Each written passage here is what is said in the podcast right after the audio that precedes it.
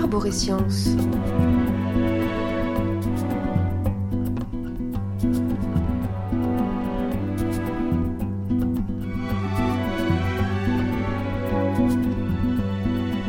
Les êtres qui nous ont conduits ici, ils communiquent au moyen de la gravité, non?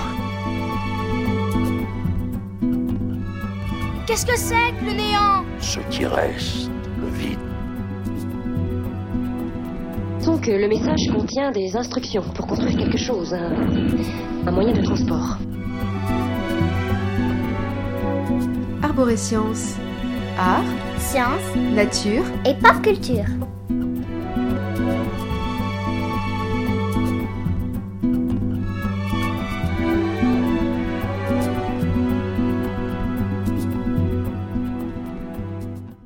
Arborescience, c'est l'émission sur Radio Campus qui élargit votre horizon des événements. C'est l'émission qui entrelace les découvertes de la science contemporaine et les trouvailles de la culture populaire. L'émission ouverte à toutes les formes d'art et de poésie. Arborescience, c'est l'émission qui révèle des liens, c'est l'émission qui synthétise et qui alchimise, l'émission qui butine et qui fertilise, et enfin l'émission qui assume de tirer parfois les sciences par les cheveux. Aujourd'hui, pour l'épisode 7 d'Arborescience, dans la continuité de notre fil sur la théorie de l'émergence, je devais vous parler des rapports entre le corps et le psychisme, des rapports entre la matière et l'esprit. Je n'ai pas pu terminer la rédaction de cet épisode en raison d'une rentrée scolaire compliquée qui m'a demandé beaucoup de travail. À la place, je vous propose un épisode récapitulatif et aussi un peu digressif, récapitulatif de la saison 1 qui s'achève, puisque cet épisode en sera le dernier. J'en profiterai pour évoquer aussi ce que je prévois pour la saison 2. Voici donc une synthèse à la fois partielle et digressive des six épisodes de cette saison. Une synthèse qui me permettra de présenter les thèmes sous un jour un peu différent et de mettre en évidence la progression thématique de la saison et sa cohérence globale. Nous avons commencé la première saison d'Arborescience par la théorie du chaos. Pas cette théorie du chaos? Qu'est-ce Non, que ça ça signifie? Purement et simplement de l'imprévisibilité dans les systèmes complexes. L'exemple type est l'effet papillon. Un papillon qui bat des ailes à Pékin peut amener la pluie à la place du soleil à New York. Waouh Je suis allé trop vite. Je vais trop vite. Non, j'ai fait un survol. Bon, euh, donnez-moi ce verre d'eau. Je vais vous montrer. Nous allons faire une expérience. Il vaut mieux être stable. La voiture me secoue un peu, mais enfin, ça ne fait rien. C'est juste un exemple. Alors, bon, mettez votre main à plat comme dans les hiéroglyphes. Maintenant, euh, disons qu'une goutte d'eau tombe sur votre main. Dans quel sens va rouler cette goutte hein? Vers quel doigt le, le pouce ou de l'autre côté? Ben, je... Le pouce, je dirais. Ah, ah, ok. Ok, vous ne bougez pas la main. hein. Restez immobile. Je vais faire la même chose en passant au même, au même endroit. Dans quel sens va-t-elle rouler d'après vous? Disons en arrière, Voyez le même. Le même sens en arrière, le même sens? Oh, oh Ça a changé. Ça a changé pourquoi? Parce qu'il y a d'infimes variations. euh, à cause de l'orientation de votre pilosité, Alan, regarde ça. euh, la différence de dilatation de vos veines, les imperfections de la peau. Les imperfections de la peau. Oh, les vôtres sont microscopiques, microscopiques. Ça ne se reproduit jamais. Il y a une forte influence sur le résultat final. C'est quoi? L'imprévisibilité. Exactement. Ah. Tenez. Regardez ça, regardez ça. J'ai raison, vous voyez. Personne n'aurait pu prédire que le professeur Grant allait sauter brusquement du véhicule en marche. Alan Et voilà, encore un exemple. et je me retrouve tout seul là, et, euh, et je me parle tout seul. C'est ça, la théorie du chaos. Le chaos, au sens de théorie du chaos, ne signifie pas absence d'ordre, mais imprévisibilité. C'est l'effet papillon, comme l'illustre Ian Malcolm dans l'extrait de Jurassic Park. Dans un système complexe tel que le système météorologique, une cause minuscule peut engendrer des effets énormes. Dans un tel système, on ne peut jamais dire que les mêmes causes engendrent les mêmes effets, car les variations les plus infimes des conditions initiales vont générer des divergences croissantes. Sont des systèmes chaotiques l'atmosphère, la croissance des plantes, le cours des marchés économiques, la fluctuation des populations animales, les battements de notre cœur et les activités électriques et chimiques de notre cerveau, lorsqu'ils sont sains, sont chaotiques. Les systèmes complexes sont des systèmes chaotiques. Cependant, le chaos peut apparaître dans des systèmes en apparence simples. Par exemple, le problème à trois corps. Deux corps gravitant l'un autour de l'autre décrivent des orbites parfaitement prévisibles. Ajoutez un troisième corps et les orbites peuvent se mettre à décrire des orbites en apparence régulière pendant un certain temps. Des orbites qui présentent une certaine stabilité, mais qui à terme, d'une manière imprévisible, pourront changer de configuration et même se disloquer. Et notons que dans la réalité, Deux corps n'interagissant qu'entre eux par la gravité et avec nul autre, cela n'existe pas. D'un point de vue mathématique, le comportement de ces trois corps est décrit par des équations non linéaires, caractérisées par une autoréférence. Le comportement de ces systèmes peut être décrit, mais jamais prédit. Comme l'écrit John Gribin dans son ouvrage Simplicité profonde, les phénomènes les plus intéressants de l'univers se situent à l'extrême bord du chaos lorsque celui-ci fait apparaître des régularités dans l'irrégularité, des schémas reconnaissables dans l'imprévisible. Lorsqu'il fait apparaître des organisations et des structures complexes. Les phénomènes chaotiques jouent un rôle crucial dans l'apparition des systèmes complexes et donc de la vie. Les organismes vivants sont des systèmes chaotiques, des îlots de complexité dans un univers voué pourtant à évoluer vers toujours plus de désordre, vers toujours plus d'entropie. C'est la seconde loi de la thermodynamique. Si l'univers a vu la complexité le peupler, s'il n'est pas resté une soupe à entropie maximale homogène, un brouillard complètement uniforme, c'est grâce à la gravité qui a permis à des grumeaux de matière de se constituer, de briller, de produire de la chaleur en agrégeant les atomes. C'est grâce au flux d'énergie, grâce aux écarts thermiques générés par les étoiles, que des transformations, des phénomènes chaotiques ont pu se produire, engendrant des structures complexes, produisant elles-mêmes de nouveaux comportements chaotiques, engendrant de nouvelles structures complexes, etc. Et c'est ainsi que l'univers gravit depuis le Big Bang il y a 13,8 milliards d'années, la pyramide de la complexité. Cette échelle de la complexité a une forme de pyramide, car plus on monte, plus les formes sont rares et fragiles. La rareté, ainsi que la délicatesse et la fragilité, c'est le prix de la complexité. L'autre aspect de la complexité, c'est la diversité. Plus on monte dans la pyramide, plus la variété des comportements individuels est grande, plus la personnalité existe en quelque sorte. Plus les structures sont complexes, plus elles sont rares, mais en même temps, plus elles sont diverses. Every second since 4 trillion years, the equivalent of 10 trillion atomic bombs explode in the core of a gigantic ball of fire located 150 kilometers from here. It takes for its light exactly 100,000 years, 1 month, and 8 minutes to reach us. The sound of. Every second since 4 trillion years, the equivalent of 10 trillion atomic bombs explode in the core of a gigantic ball of fire located 150 kilometers from here. It takes for its light exactly 100,000 years, 1 month. La complexité de l'univers gravit cette échelle de complexité, mais globalement, selon la seconde loi de la thermodynamique, l'entropie totale de l'univers ne peut que rester constante ou croître avec le temps. Le second principe est respecté puisque les systèmes complexes se constituent en contrepartie de l'augmentation de l'entropie de leur environnement. Les êtres vivants se nourrissent d'entropie négative, en dégradant de l'énergie. Ils détruisent d'autres structures pour maintenir la leur. C'est un peu comme s'ils évacuaient le risque de leur propre entropie en augmentant l'entropie extérieure, comme s'ils transféraient de la complexité de l'extérieur vers eux-mêmes pour garder la leur. En jardinant des courges ces derniers jours, j'ai trouvé une sorte d'illustration puissante de cette idée, en observant la croissance des courges.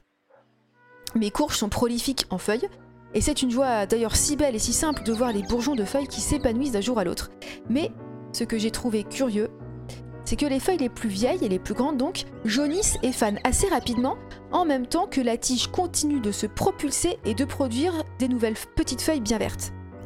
L'impression que j'avais, c'était que la plante, qui se nourrit de négantropie, court vers l'avant dans le temps et dans l'espace en fuyant sans cesse sa propre entropie, en la chassant, en la laissant derrière, dessous, dans une lutte ininterrompue à la fois magnifique et effrayante. Comme la vie de n'importe quel être vivant. Cette idée de repos impossible, d'obligation de reconstruction perpétuelle, ça peut être magnifique ou effrayant selon l'état d'esprit, l'humeur, l'émotion dominante dans laquelle on est.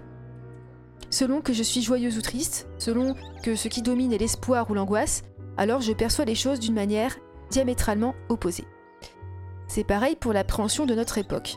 Il suffit d'un vague à l'âme pour regretter de vivre à une époque si proche, très certainement de la fin du monde tel qu'on le connaît, peut-être même de la fin de l'humanité, voire de la vie sur Terre, si notre atmosphère finit par ressembler à celle de Vénus à cause de nos rejets de gaz à effet de serre. Et il suffit de quelques neurotransmetteurs plus sympas, en plus grande quantité, et avec les connexions qu'il faut, pour que ma vision bascule et que je me sente galvanisée de vivre à une époque si intéressante, avec tant de défis passionnants à relever. C'est un peu ce même effroi qui a saisi Carl Gustav Jung et qu'il évoque ainsi dans son livre rouge. Quelque chose de mal est attaché à la création du nouveau. Dans ce mal, je vois cet entrelacement nécessaire entre chaos, croissance de la vie, de la complexité et augmentation globale de l'entropie. C'est cet entrelacement dû à la nécessité de dégrader sans cesse des structures existantes pour faire croître des îlots de complexité de plus en plus sophistiqués, mais aussi de plus en plus rares. J'ai rassemblé tout cela grâce à des plans de courge. Je suis persuadée qu'il y a un lien à creuser entre philosophie et jardinage. En tout cas, le jardinage me détend l'esprit et fait remonter des idées plutôt chouettes. C'est un peu comme les rêves, peut-être, ça aide à faire du tri. Mais revenons à nos moutons. Les systèmes complexes présentent des comportements chaotiques, c'est-à-dire imprévisibles, non linéaires, divergents. On pourrait dire créatifs dans une certaine mesure. Créatif, et si on voulait aller plus loin, en s'éloignant de la science pour flirter avec la philosophie, ce qui est le complément indispensable de la science du reste, on pourrait dire des comportements impliquant un certain degré de liberté. En effet, lorsque l'on monte dans la pyramide de la complexité, de nouvelles lois apparaissent, des nouvelles lois qui semblent affranchies des lois qui régissent le système à un niveau inférieur de complexité. Par exemple, une molécule d'eau suit des lois qui n'ont rien à voir avec les lois qui régissent les atomes d'oxygène et d'hydrogène pris tout seuls. De même, le comportement d'un organisme composé de plusieurs cellules ne peut pas se déduire du comportement des cellules prises toutes seules. Un organisme vivant ne peut pas se réduire à une somme de cellules, tout comme une cellule ne peut pas se réduire à de simples propriétés chimiques et physiques. La biologie a ses propres lois, car tout est plus que la somme des parties. Ce sont les organisations qui créent les lois et non le contraire. Ce qui compte, c'est la relation, c'est le nombre de connexions qui existent entre les éléments qui constituent le système complexe.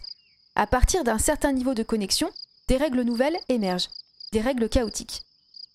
C'est la théorie de l'émergence, qui était le sujet du deuxième épisode et qui nous a occupés pour tout le reste de la saison, puisque nous avons examiné des propriétés émergentes à différents niveaux de la pyramide de la complexité. La biologie a ses propres lois, l'esprit aussi.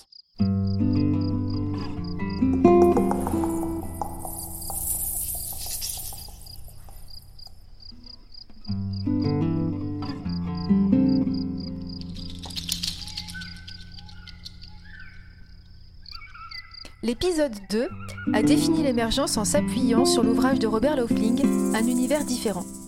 Avec Robert Laufling, nous avons vu comment se manifeste l'émergence en physique, par les lois qui régissent les différents états de la matière, par exemple, ou par celles de la physique quantique. L'espace-temps lui-même serait une propriété émergente du vide. L'épisode 3 s'est surtout penché sur l'émergence de la vie. J'ai évoqué le vitalisme de mon philosophe préféré, Henri Bergson. Nous avons vu comment, dès le début du XXe siècle, l'émergentisme est venu apporter de la nuance dans l'opposition entre la conception déterministe et réductionniste du monde et de la vie en particulier, et le vitalisme de Bergson, Barthez et autres. Pour les réductionnistes, tous les phénomènes peuvent se réduire à leurs composantes chimiques et physiques. Toutes les lois de l'univers découleraient des lois de la chimie et de la physique seule. Or, la théorie de l'émergence montre que ce n'est pas le cas, tout comme la théorie du chaos fissure le déterminisme hérité de Newton. Pour les vitalistes, il existe un principe vital, propre aux organismes vivants, que l'on ne trouverait pas dans la matière inerte. Mais, pour les émergentistes, il n'est nul besoin de postuler l'existence d'un tel principe vital. Les propriétés de la vie sont des propriétés émergentes, comme on en voit apparaître dès qu'un nouveau niveau d'organisation est atteint dans un système. Ainsi, la vie constitue l'un, voire plusieurs des étages de notre pyramide de la complexité. Et ces étages se situeraient vers le sommet. Que pourrait-on trouver d'encore plus complexe que la vie? Eh bien, peut-être l'esprit qui en émerge. Je vous propose une nouvelle petite pause musicale avant de prendre la main d'Antonio Damasio. Après The Big Sun et Birds de Chassol que nous avons entendu tout à l'heure, voici les jeans, le jour où la pluie viendra.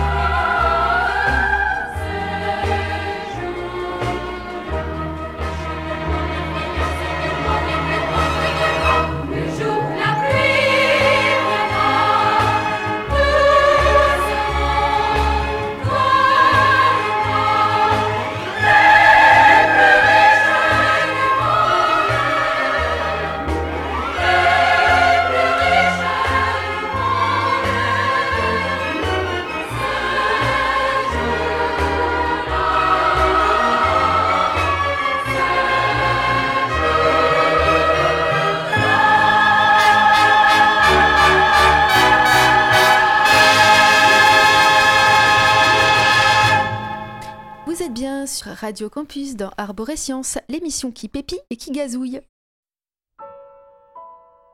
Avec le neuropsychiatre Antonio Damasio, dans les épisodes 3 et 4, nous avons vu comment le psychisme émerge de la complexité de nos systèmes nerveux connectés étroitement avec tout le reste de notre corps vivant. Les émotions existent dès lors que la vie existe. Les émotions sont l'état de la vie à un moment donné, l'état d'homéostasie d'un organisme. La vie multicellulaire, qui s'est épanouie sans système nerveux pendant 3 milliards d'années dans les océans, présentait donc déjà des émotions. Mais a priori, il ne les éprouvait pas. Car s'il y avait déjà des émotions, les sentiments n'avaient pas encore émergé. Pour cela, il a fallu attendre que les systèmes nerveux, avec leurs neurones, apparaissent et se complexifient. Les systèmes nerveux primitifs sont apparus il y a environ 680 millions d'années, à l'époque précambrienne chez les cnidaires, les méduses et les anémones. L'esprit est apparu lorsque les systèmes nerveux ont permis aux organismes d'établir des cartographies de leur environnement. Les portails sensoriels permettent d'établir des images de l'environnement extérieur et des objets qui s'y trouvent. Ces images ne sont pas forcément visuelles. Tous les sens permettent de produire des représentations analogiques. Quant aux émotions, au même titre que les objets extérieurs, elles peuvent être perçues. Ce sont des sortes d'objets intérieurs. Elles sont des sortes d'objets intérieurs qui sont perçus par la fonction des sentiments. Les sentiments sont la perception des émotions. Ces images de l'environnement extérieur et de l'environnement intérieur du système nerveux, les cartes et les sentiments sont les éléments ou processus primordiaux qui constituent l'esprit. Ce sont les premiers objets de l'activité mentale et donc aussi de la conscience. Antonio Damasio insiste sur l'importance des émotions et des sentiments dans la construction de l'esprit et de l'intelligence. Une faculté intellectuelle non irriguée par la fonction sentiment, pour reprendre la terminologie de Jung, ne peut pas fonctionner avec cohérence. Contrairement à ce que les philosophes avant Spinoza ont souvent défendu, la raison et les sentiments ne sont pas adverses, au contraire. Les sentiments, qui sont la perception des émotions, constituent les sous-bassements nécessaires de la raison, sur lesquels la raison s'effondre, et le reste de la structure psychique avec elle. C'est ce que nous avons illustré avec les androïdes de Philippe Cadic, avec le démiurge d'Egnostic et le mythe du vampire. Je voudrais d'ailleurs revenir sur une chose que j'ai affirmée trop rapidement dans l'épisode 4. C'était au moment où je parlais des androïdes. J'ai dit Les Nexus, les androïdes, perçoivent leurs changements internes, c'est-à-dire leurs émotions. Leur système nerveux est similaire à celui des humains, il est suffisamment sophistiqué pour générer des images, et notamment des images de leur état intérieur. La perception de ces émotions, c'est ce qu'Antonio Damasio appelle les sentiments. Ils éprouvent donc des sentiments, mais ces sentiments, ainsi que leurs réponses émotionnelles, diffèrent de ceux des humains. Sans doute en raison, d'une part, d'un corps à la physiologie différente, une physiologie artificielle, et qui dit corps différent dit état interne différent, et donc émotions et sentiments différents, et d'autre part en raison probablement de leur développement qui n'a rien de commun avec celui d'un être humain. En effet, Antonio Damasio écrit lui-même, grosso modo, que des différences physiques importantes, prenons un, autre exemple extrême que celui d'un androïde, par exemple celui d'une vie extraterrestre très exotique fondée sur une chimie différente, qui ne serait pas celle du carbone par exemple, une telle différence physique, matérielle, impliquerait l'émergence d'émotions différentes et donc de sentiments différents. Mais, mais, nous avons vu qu'il existe un caractère universel aux lois de la complexité. Le comportement des systèmes complexes suit des lois de puissance. Les figures fractales représentent visuellement ce comportement. Ces figures fractales qui manifestent la présence d'un système chaotique. Le réseau sanguin, la côte marine, les branches des arbres, le chou romanesco présentent un caractère fractal. De plus, ces comportements émergents sont pour une grande part indépendants de leurs composants. C'est ce que nous avons vu dans l'épisode 2 sur la théorie de l'émergence avec les ampoules de John Gribin. Euh, l'épisode 2 ou l'épisode 3. Un exemple de loi émergente, indépendante en partie de la nature des composants du système, c'est la loi des gaz parfaits, qui établit une relation proportionnelle entre pression et température. Cette loi est valable lorsque la pression est suffisamment basse et elle est indépendante de la nature des atomes ou des molécules du gaz. Elle n'est valable qu'à une certaine condition de pression, puisque cette condition de pression, de cette condition de pression dépend la nature des relations entre les molécules. Or, ces lois émergent justement d'un certain type de relationnalité entre les éléments du système. La loi des gaz parfaits est une loi statistique qui ne dépend pas de la nature des molécules de gaz. Et il en va de même pour les grandes lois de la thermodynamique. Alors, pourrait-il en être de même pour l'émergence des sentiments et de la conscience? Retrouverait-on des sentiments et une conscience similaires à celles qui ont émergé sur Terre chez des espèces extraterrestres extrêmement exotiques ou des êtres artificiels tels que les androïdes de Philippe Cadic, qui sont quand même des copies des humains. Pourrait-on trouver, chez ces êtres si différents mais au niveau de complexité équivalent, un esprit tissé de sentiments sophistiqués, lumineux d'empathie et de créativité? Un esprit créateur de culture. Ce qui est certain en tout cas, pour Antonio Damasio, c'est que cette complexité nécessaire à l'émergence d'un psychisme ne peut être atteinte que par un être vivant, avec une homéostasie en jeu. Un ordinateur, quelle que soit la sophistication de son matériel et de ses logiciels, ne saurait donc développer un esprit, pas plus qu'un organoïde cérébral développé en dehors d'un corps. Pour cela, il devrait être inclus dans un corps vivant, peut-être même un corps artificiel, tant qu'il reproduit une activité vivante, comme celui des androïdes de Blade Runner. Sans homéostasie, pas d'émotion. Pas d'émotion, pas de sentiment. Pas de sentiment, pas d'esprit, et encore moins de conscience et d'esprit créateur de culture. Cet esprit créateur de culture constitue peut-être le sommet de la pyramide de la complexité que nous connaissons. Nous avons vu, dans l'épisode 5, comment la culture émerge d'esprits connectés entre eux. Nous avons vu comment des protocultures apparaissent chez d'autres animaux comme les mésanges. Avec Antonio Damasio toujours, nous avons évoqué les ingrédients de l'émergence d'une culture, l'esprit créatif et la transmission. J'ai décrit la créativité comme étant une manifestation pure de ce qu'est la vie, la capacité de métamorphose, la capacité de transformer son environnement, mais aussi et surtout soi-même. J'ai défini cette créativité comme étant la vraie magie. Elle est la capacité à se métamorphoser grâce à sa synergie avec l'empathie mature, dont les androïdes sont dépourvus dans l'œuvre de Philippe Cadic. Olivier Houdet nous a appris le rôle important joué par la capacité d'inhibition créatrice dans tout apprentissage. Selon ce psychologue, c'est cette inhibition créatrice, motivée par les émotions cognitives et les sentiments, qui définit l'intelligence. J'ai illustré cette magie de la métamorphose grâce à Mathilda, Harry Potter, et surtout grâce au roman d'Alain Damasio, Les Furtifs et l'Ordre du Contrevent.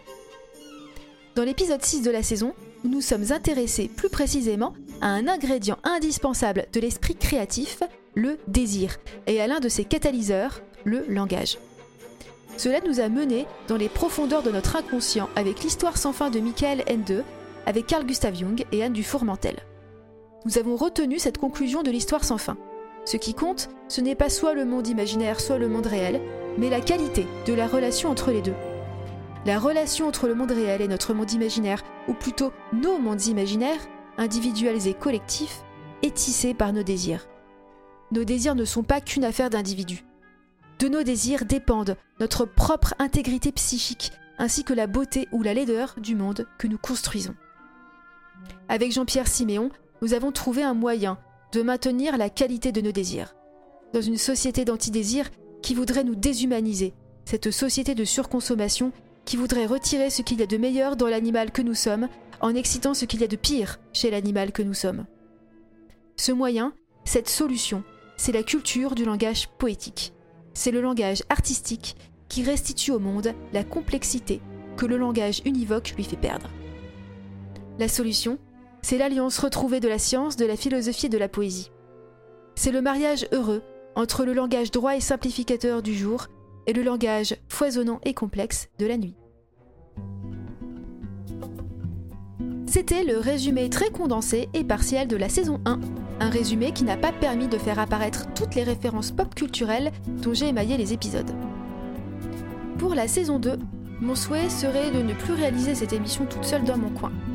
Collaborer avec d'autres bénévoles de la radio, réaliser des entretiens sur le thème de l'émission ou sur des thèmes décrochés, liés surtout aux initiatives locales pour le changement, la résilience, un avenir durable et désirable, c'était le projet d'arborescience dès le début. Malheureusement, j'ai un métier très prenant et je n'ai pas eu le temps et l'énergie pour ça. J'espère en avoir l'année prochaine. N'est pas garanti parce que je ne sais pas encore quel poste je vais avoir. Mais dans l'idéal, les émissions seraient en deux parties. Mon galimatier habituel sur les thèmes qui me passionnent le plus, puis des entretiens ou des chroniques pour un avenir florissant, arborescent, arborescent. Quant aux thèmes que j'aborderai, ils étaient prévus pour la saison 1. Mais euh, bah oui, je ne pensais pas que la théorie de l'émergence s'étalerait sur autant d'épisodes. Donc dans la saison 2, on devrait causer des rapports entre corps et esprit, alors avec un peu moins de physique et toujours de la biologie et plus de philo. On devrait causer de holisme, c'est-à-dire de théorie du tout, ou comment tout est relié. On retrouvera là un petit peu plus les sciences physiques. On devrait aussi causer du vide, du temps, des dimensions. D'ailleurs, à ce propos, je suis en train de terminer le roman Jérusalem d'Alan Moore, qui est génial. On devrait aussi causer de la lumière et des couleurs, du dépassement de l'opposition nature-culture et peut-être même de trous noirs. Pendant l'été, je vais essayer de créer un nouveau blog, et sur ce blog, on retrouvera les articles des épisodes de la saison 1. Donc il y aura une partie arborescience, ou plutôt une partie radio plus largement, puisque j'aimerais vraiment pouvoir m'investir plus dans Radio Campus. Il y aura aussi une partie consacrée à mon activité artistique. D'ailleurs, vous pouvez déjà retrouver les affiches que j'ai dessinées pour Arborescience avec plein de fanarts dedans sur la page Facebook ou sur mon site internet ou sur mon blog. Il y aura une troisième partie consacrée à la résilience, notamment à ce que je vais essayer de faire moi-même, euh, peut-être en termes de jardinage, de permaculture, de low-tech, de recherche de résilience en général. On pourrait dire aussi d'autonomie, mais j'aime pas trop ce mot parce qu'il ne connote pas la dimension de solidarité me semble primordiale. D'ailleurs, je vais attaquer la lecture du livre L'entraide, l'autre loi de la jungle de Pablo Servigne et Gauthier Chapelle, un livre dédicacé notamment à Feu Jean-Marie Pelt, qui a écrit un livre qui m'a beaucoup touché il y a plus de dix ans quand j'étais encore étudiante en physique, La solidarité chez les plantes, les animaux et les humains. La solidarité, l'entraide, la symbiose, ce sera sûrement d'ailleurs l'un des thèmes importants de la saison 2 d'Arborescience. Il y aura sur le blog une quatrième et dernière partie qui peut intéresser des collègues professeurs des écoles ou des parents qui m'écoutent. Je voudrais aussi mettre en ligne quelques supports que j'ai conçus, notamment pour la continuité, pédagogique par le travail à la maison, mais qui pourront aussi servir en classe ou à la maison comme activité de vacances. Il y aura notamment des ressources sur les émotions et les sentiments, de la maternelle au CM2, des fiches de séances en art visuel, des jeux pour les petits, euh, en numération par exemple, des activités sur le thème des émotions, des animaux, des insectes, et toujours dans l'idée de favoriser la créativité des enfants. Puisque c'est ce dont notre monde a le plus besoin, créativité et sérendipité sur un fondement de solidarité. C'était Arborescience, réalisé par Morgane Grodidier de Maton. Mon site internet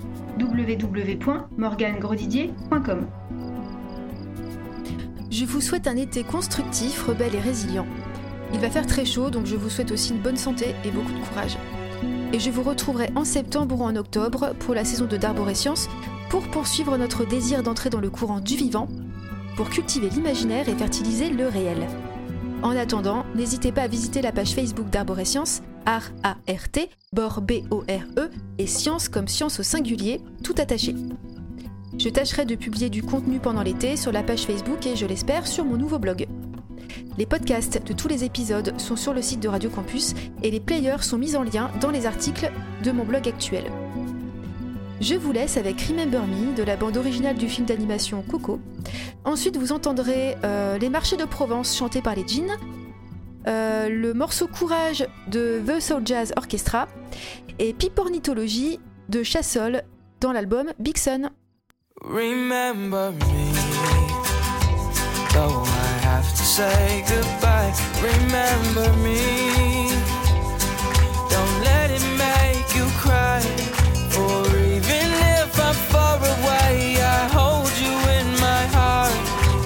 Sing a secret song to you each night we are apart. Remember me, though I have to travel far. Remember me each time you hear a sad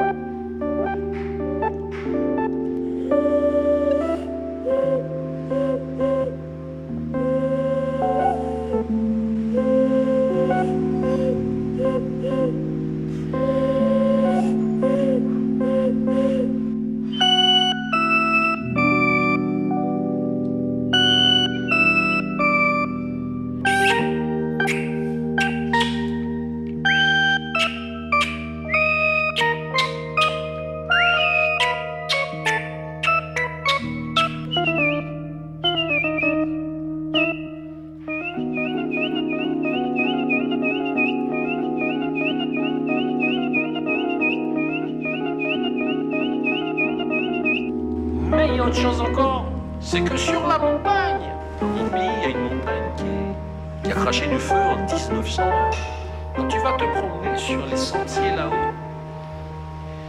Quand tu entends dans le, le vent, comme une réverbe qui te renvoie, un son particulier venant du lointain. Mais c'est sur les façades de la montagne, c'est tellement bon tu entends?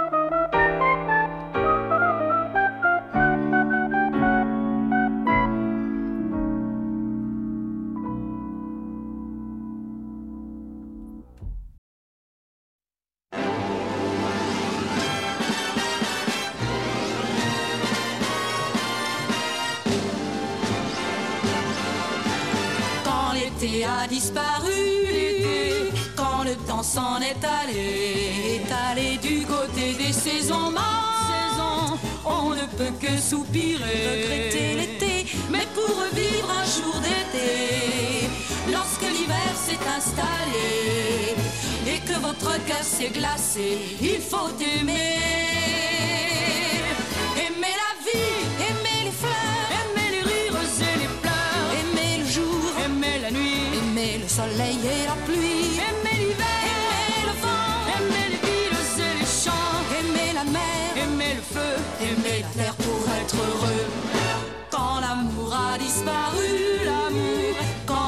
S'en est allé, est allé du côté des jamais, plus jamais, on ne peut que regretter. L'amour envolé, mais pour ressusciter l'amour, si votre cœur vide est trop lourd, si l'ennui menace vos jours, il faut aimer.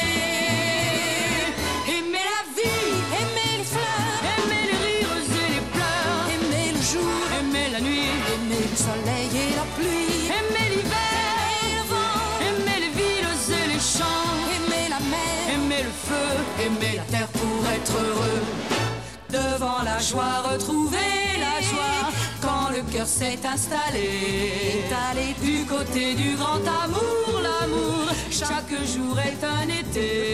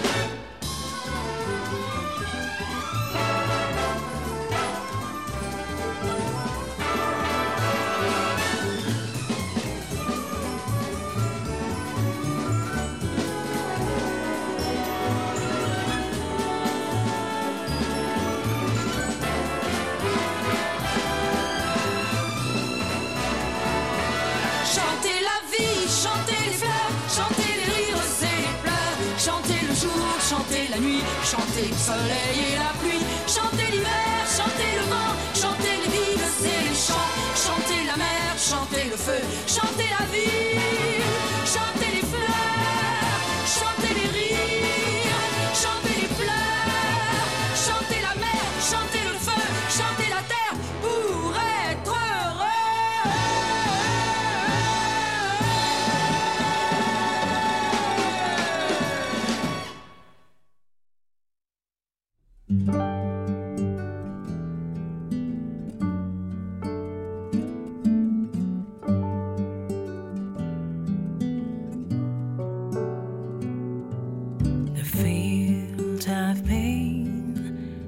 harvested.